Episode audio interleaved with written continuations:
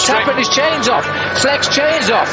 Well, this is terrible. Attenzione, attenzione, fantasticata. Pozor, tady máme Chrise Frooma bez kola. Muž ve žlutém ježí bez kola. Just going on, here we go. Get across if you can, because the 7:13 to Paris is just about to stop the peloton. Dobrý den, Tour de France má za sebou Pyreneje. Co nám právě skončená 18. etapa závodu vlastně prozradila? Jak to vypadá s vládou Tadeje Pogačara nad žlutým závodem? A kdo jsou hrdinové a poražení posledních dní? Pyrenejskou část letošní Tour de France probereme v dalším dílu Velo fokus podcastu s někdejším cyklistou a aktuálně expertem ČT Sport Leopoldem Königem. Ahoj, Leo. Ahoj.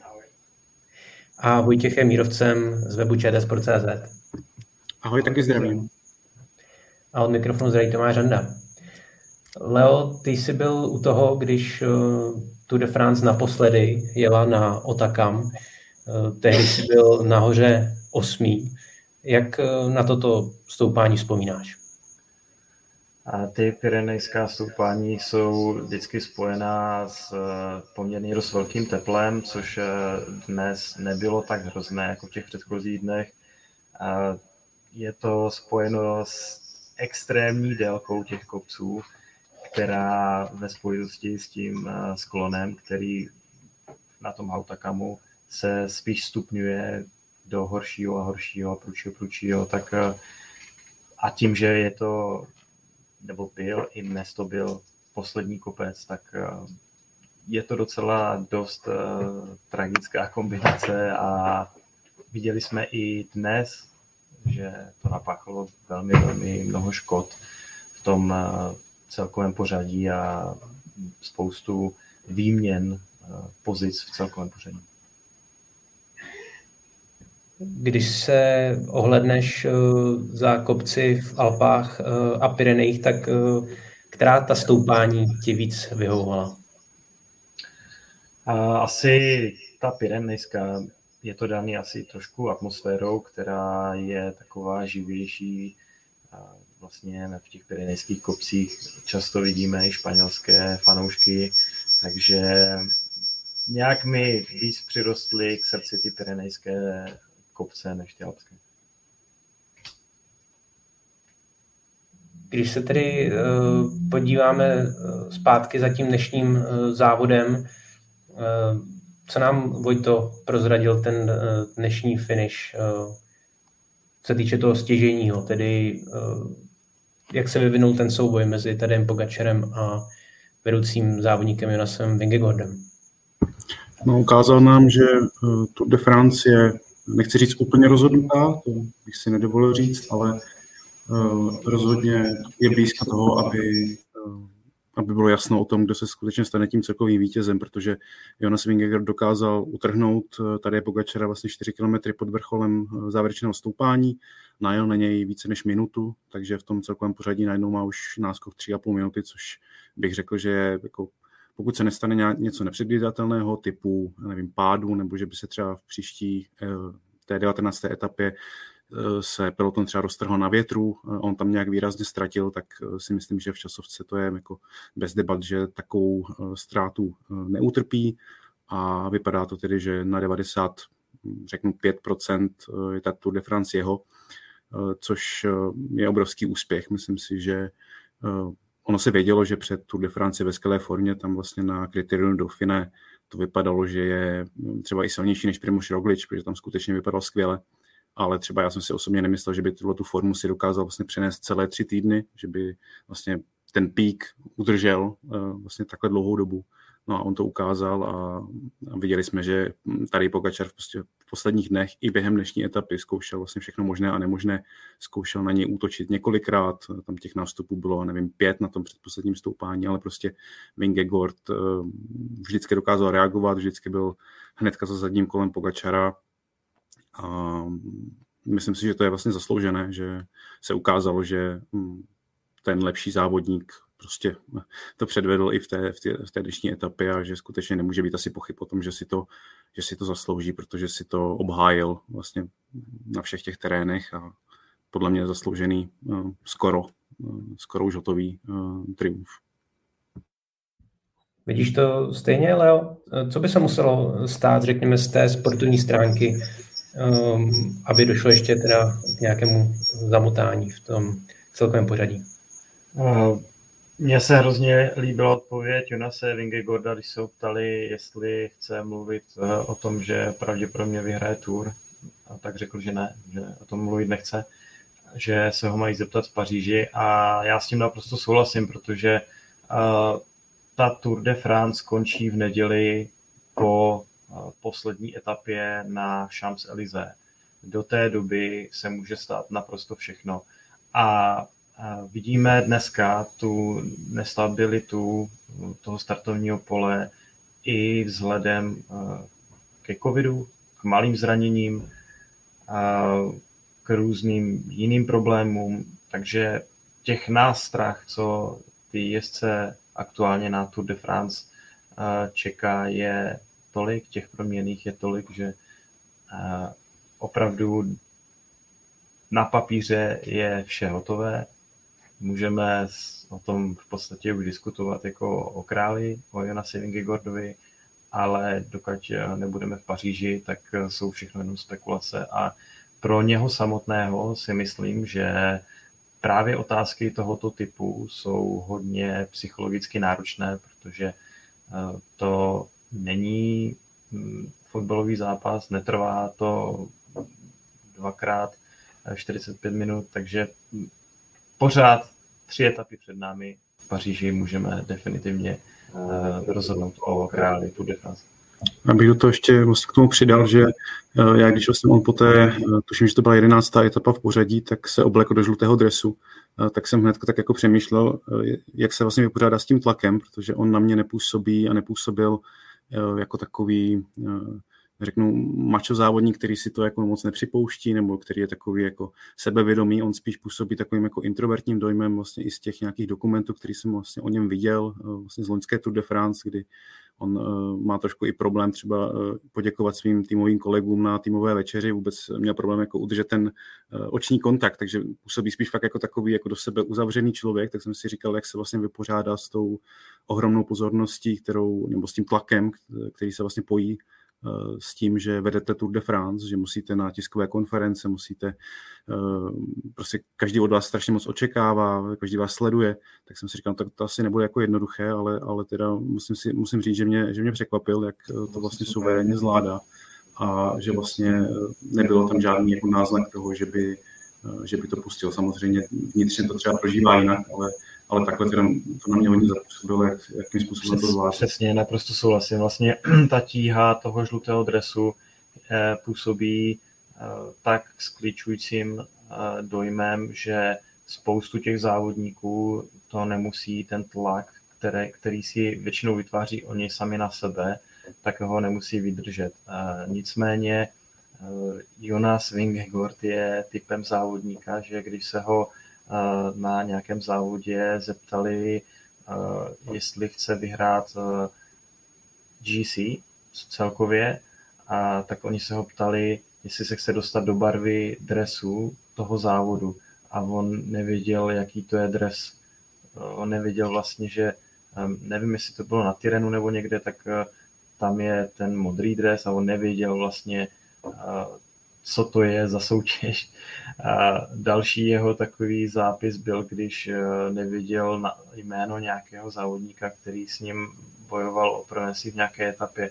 Nespomínám si přesně, kdo to byl, ale to jsou takové detaily, které svědčí o tom, že je to salamista a že v podstatě mu tahle jeho vlastnost velmi pomáhá v tom, aby si nekladl právě ten vnitřní tlak sám na sebe, protože ten tlak okolí je samozřejmě obrovský, ten tlak toho dresu, fanoušků, týmu, všeho, veškerého externího prostředí je tak obrovský, že pokud vy si dokážete udržet tu vnitřní pohodu, tak to je první nějaký stavební kámen k úspěchu. Vlastně ještě bych, samozřejmě souhlasím s tím, co bylo řečeno, a ještě bych vlastně vyzdvihl to jeho vlastně fair play gesto z dnešní etapy, o které jsme ještě nemluvili, kdy on vlastně počkal na Tadeje Pogačara ve sjezdu po té, co Pogačar vlastně spadl, což beru jako jedno z nejhezčích vůbec, jeden z vůbec nejhezčích momentů letošní Tour de France, a že jich teda bylo, tak tohle to si myslím, že se fakt jako podařilo, a to, jak se tam vlastně potřásli rukou, ukázalo, že jak respekt sebe mají taky vlastně, takže to...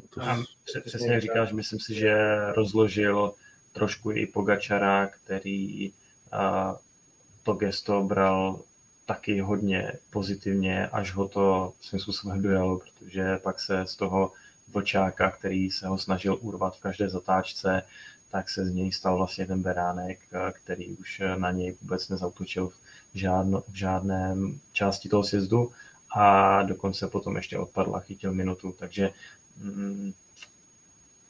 osobnostně naprosto neuvěřitelný příklad for v dnešním světě, kdy vidíme kolikrát pravý opak, tak velké gesto Jonase Vingegaarda. Zmínit bychom se měli i o výkonu Wouta van Aerta. Tak co na jeho výkon říkáš, Leo? Wout van Aert asi naprosto ani ne zjevení, to už proto není slov. Já proto už opravdu nemám slova, protože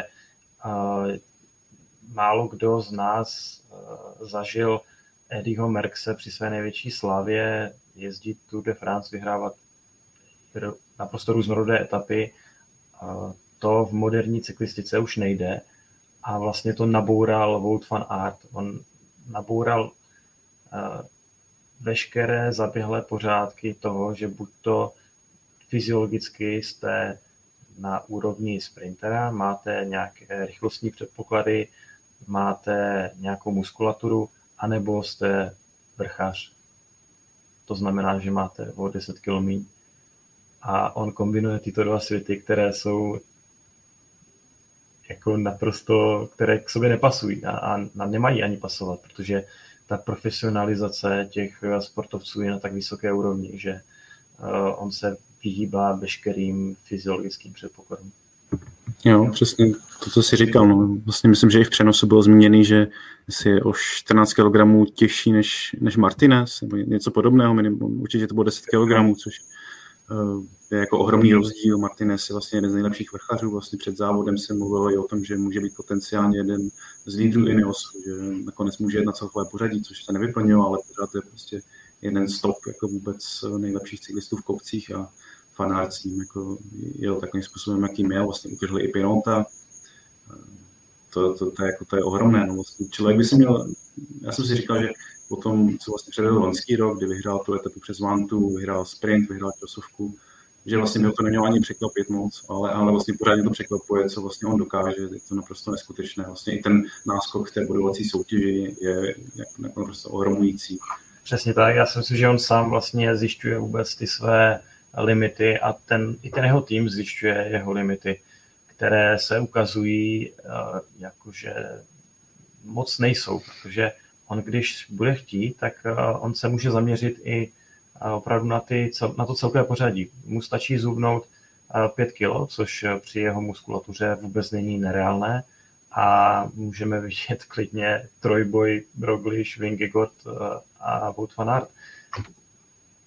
Vlastně o tomhle se trochu mluvilo již třeba v dobách, kdy Peter Sagan vyhrával ten jeden zelený dres za druhým, že kdyby trochu zhubil a trošku se zaměřil víc na kopce, tak že by to třeba mohl zkusit na celkové pořadí. Já si myslím, že Van Aert je ještě vlastně o krok dál v tomhletom, protože přece jenom Sagan, jako, i když to byly ohromující výkony, tak nevyhrával na Vantu nebo nepřejížděl HC prémie v první skupině. Jo? Pořád tam byl nějaké jako práh nějakých možností, ale vlastně u Van Aerta skoro jako kdyby tato hranice nebyla. Je naprosto teda fascinujícího ho sledovat, a myslím si, že po zásluze to je vlastně MVP toho týmu, a teda nejen toho týmu, ale vlastně i celé Tour de France, aspoň za mě teda.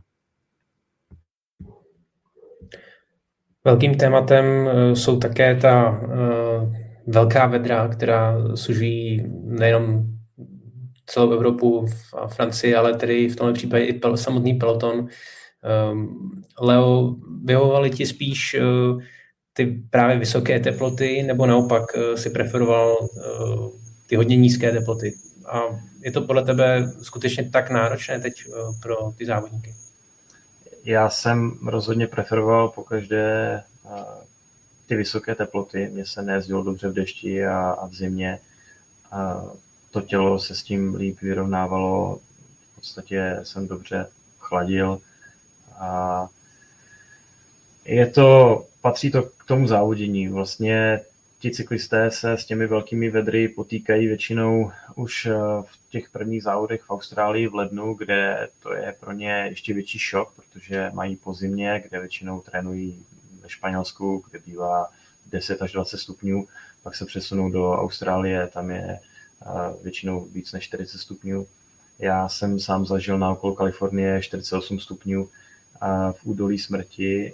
To už byl extrém trošku, protože jsme končili na prudkém stoupání, kde vlastně ten vzduch opravdu neproudil. A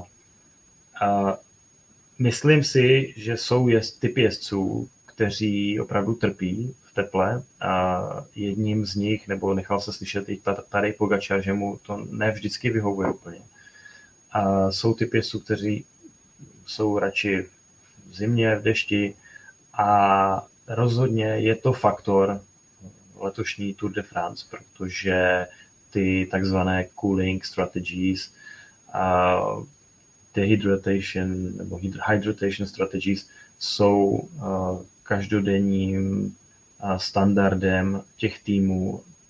Ty týmy se snaží vlastně o co nejlepší strategie právě v přístupu k tomu teplu, protože se zjišťuje podle nejnovějších vědeckých výzkumů, jak nejefektivněji právě chladit to tělo a jak nejefektivněji hydratovat to tělo, protože nestačí pít jenom vodu třeba. A stává se to trošku vědou a musí ty týmy s tím asi i do budoucna vzhledem ke globální situaci počítat.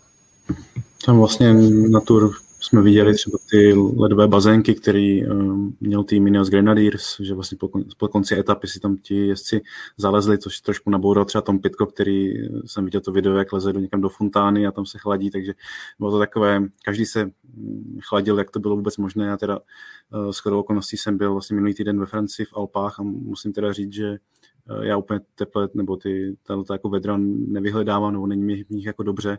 A v těch 35 stupňových teplotách se i na tom kole, teda, kde vás trošku chladí vítr, ale bylo to v těch údolích trošku, jak kdyby vám někdo foukal jako horkým fénem do obličeje, jako na tělo, a nebylo to tam moc jako příjemné.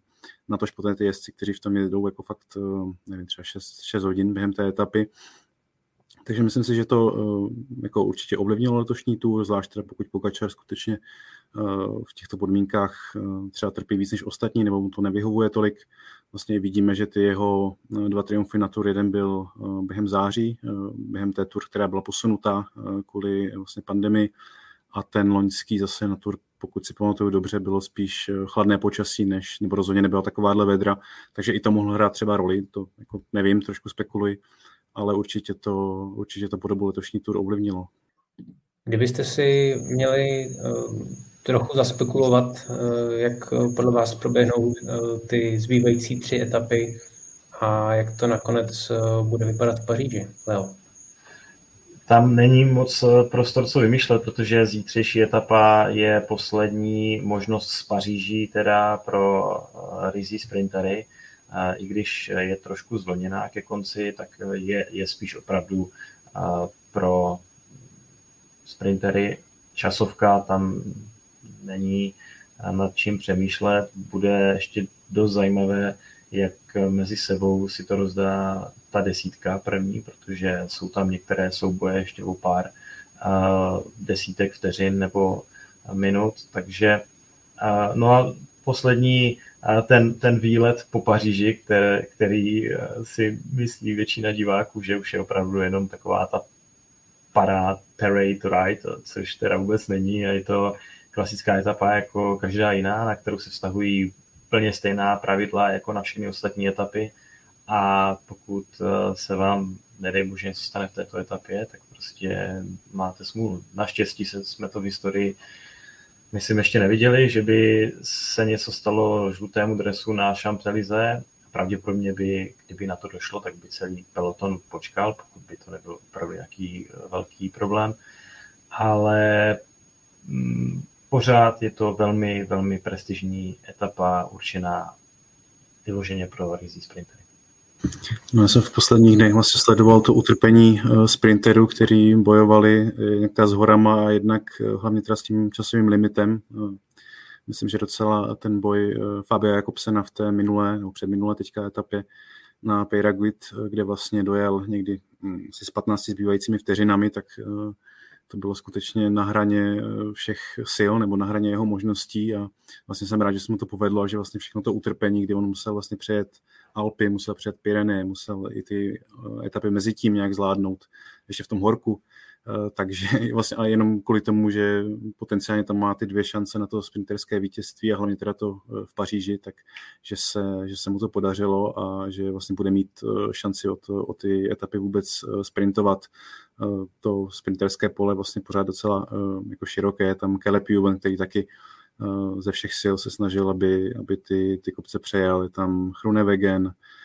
Takže myslím si, že to bude zajímavé vlastně i z tohohle pohledu těch sprinterů, vlastně jak kdo v úvozovkách pošetřil síly nebo v jaké vůbec je kondici po té, co musel zdolat tyhle ty kopce. No. A pak samozřejmě to Champs-Élysées, tak to je taková ta třešnička, nebo jak to říct, taková spíš jako oslava možná cyklistiky s tím závěrečným sprintem a vlastně jedním z vůbec jako nejprestižnějších, ne nejprestižnějším sprinterským vítězstvím a docela jsem mi zvědavý, jak třeba Wout van Aert, jestli nám ukáže, že jak jsme mluvili o tom, že nemá limity, tak skutečně nemá limity a ještě si třeba dosprintuje pro to vítězství, které získal vlastně už v minulém roce.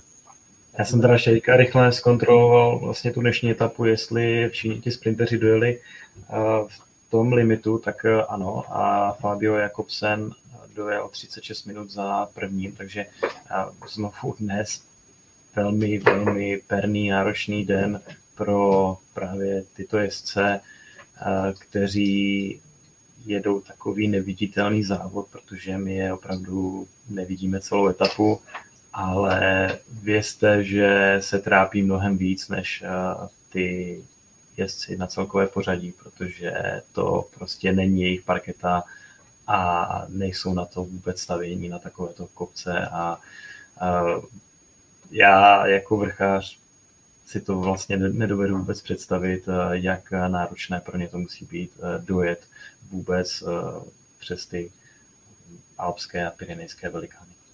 A taky vlastně, když jsme se bavili o tom vedru, tak oni už strávili v nějakých, tuším, kolem zhruba 6 hodin během toho závodu víc, takže i z tohohle pohledu to je vlastně náročné a když vidíte, že se tam fakt jako ten Jakobsen trápí do toho závěrečného 15% a každopádně to bylo velmi prudké k tomu letišti v té 17. etapě, tak vlastně člověk mu nemůže nefandit, aby to dokázal a aby ten limit splnil, což se naštěstí teda podařilo. Může ještě trošku zamíchat, řekněme, v té první desítce s pořadím časovka? Za mě rozhodně, protože ti jezdci mají dost odlišné časovkářské schopnosti v té první desítce. Častokrát se stává, že ti ryzí vrchaři, jako třeba Nairo Quintana, následně při té časovce nějaké to místo ztratí, pokud se za nimi vyskytuje někdo, kdo naopak čí přednost ta časovka je. Takže rozhodně ta časovka ještě nějakým způsobem to pole pozmění. Tak to myslím bude možná zajímavý ten souboj o 5. místo, když se teďka dívám v rychlosti na to pořadí nebo na tu podobu té elitní desítky, tak tam mezi Quintanou a Métěsem je 8 vteřin, což ani jeden z nich není člověk, který byste řekl, že mu ty časovky zrovna jdou a za ním navíc ještě asi o nějakých necelých půl minuty je Alexandr Vlasov, kde naopak bych řekl, že potenciálně má možnost ještě se na těch 40 kilometrech posunout mezi nejlepších 5. Pak tam jsou další závodníci, trošku škoda, že třeba Geraint Thomas, který papírově je vlastně nejlepší časovkář, tak už jako z té elitní desítky tak vlastně nemá už moc jako o co jet, protože před ním je obrovská díra a a za ním vlastně taky, takže ten pravděpodobně zůstane na tom třetím místě, což je pořád jako obrovský úspěch, i když do toho boje o nejlepší dvě příčky vlastně nezasáhl. Když jsme viděli, pokaždé, když nastoupili ti dva, tak on vlastně nestíhal, nicméně si jel to svoje tempo a tím, řekněme, časovkářským způsobem se vlastně vyšplhal až na to třetí místo a takovým stabilním výkonem, neměl tam žádné výkyvy, jel se prostě to svoje a myslím si, že zasloužené třetí místo. Ale každopádně ta časovka bude zajímavá už kvůli té podobě vlastně té první pětky, což být pátý na Tour je, nebo jako být desátý na Tour samozřejmě taky, ale být pátý na Tour je obrovský úspěch a jsem docela zvědavý na to, jak to vlastně dopadne potom v tu sobotní etapu. Na závěr ještě jedna otázka, Leo, jak to vypadá s přípravami letošní Sazka Tour? A na koho se fanoušci můžou na začátku srpna těšit? Tak Sazka Tour už je vlastně skoro připravená. Máme nasmlouváno, už to můžu říct pro diváky, 3 týmy ze současné Tour de France. Jedním z nich je Bora Hansgrohe, další je Intermarché s Janem Hirtem a tým Bike Exchange, který vyhrál už 2 etapy na Tour de France. Nemáme ještě ty line-upy od těch týmů, nemáme startovní listiny, protože oni mají až vlastně 72 hodin před startem Sazka Tour, což je někdy, to vychází na 1. srpna, tak můžou pozměňovat ty své line-upy a vidíme dneska, že ať už ten covid nebo Tour decimuje ten peloton, takže jsem sám zvědavý, koho ty týmy pošlou a jestli uvidíme jim třeba nějaké jméno právě z Tour de France, protože Sazka Tour je 2 týdny po Tour a myslím si, že to startovní pole už tak bude hodně, hodně kvalitní. Tak jo, tak z dalšího Velo fokus podcastu je to všechno. Já moc děkuju Leu Königovi i Vojtovi Jírovcovi. Díky. Tak díky. A vy sledujte zbývající etapy Tour de France na ČT Sport a na webu ctsport.cz. Vše vyvrcholí v neděli v Paříži na Elizejských polích. Tak se mějte fajn.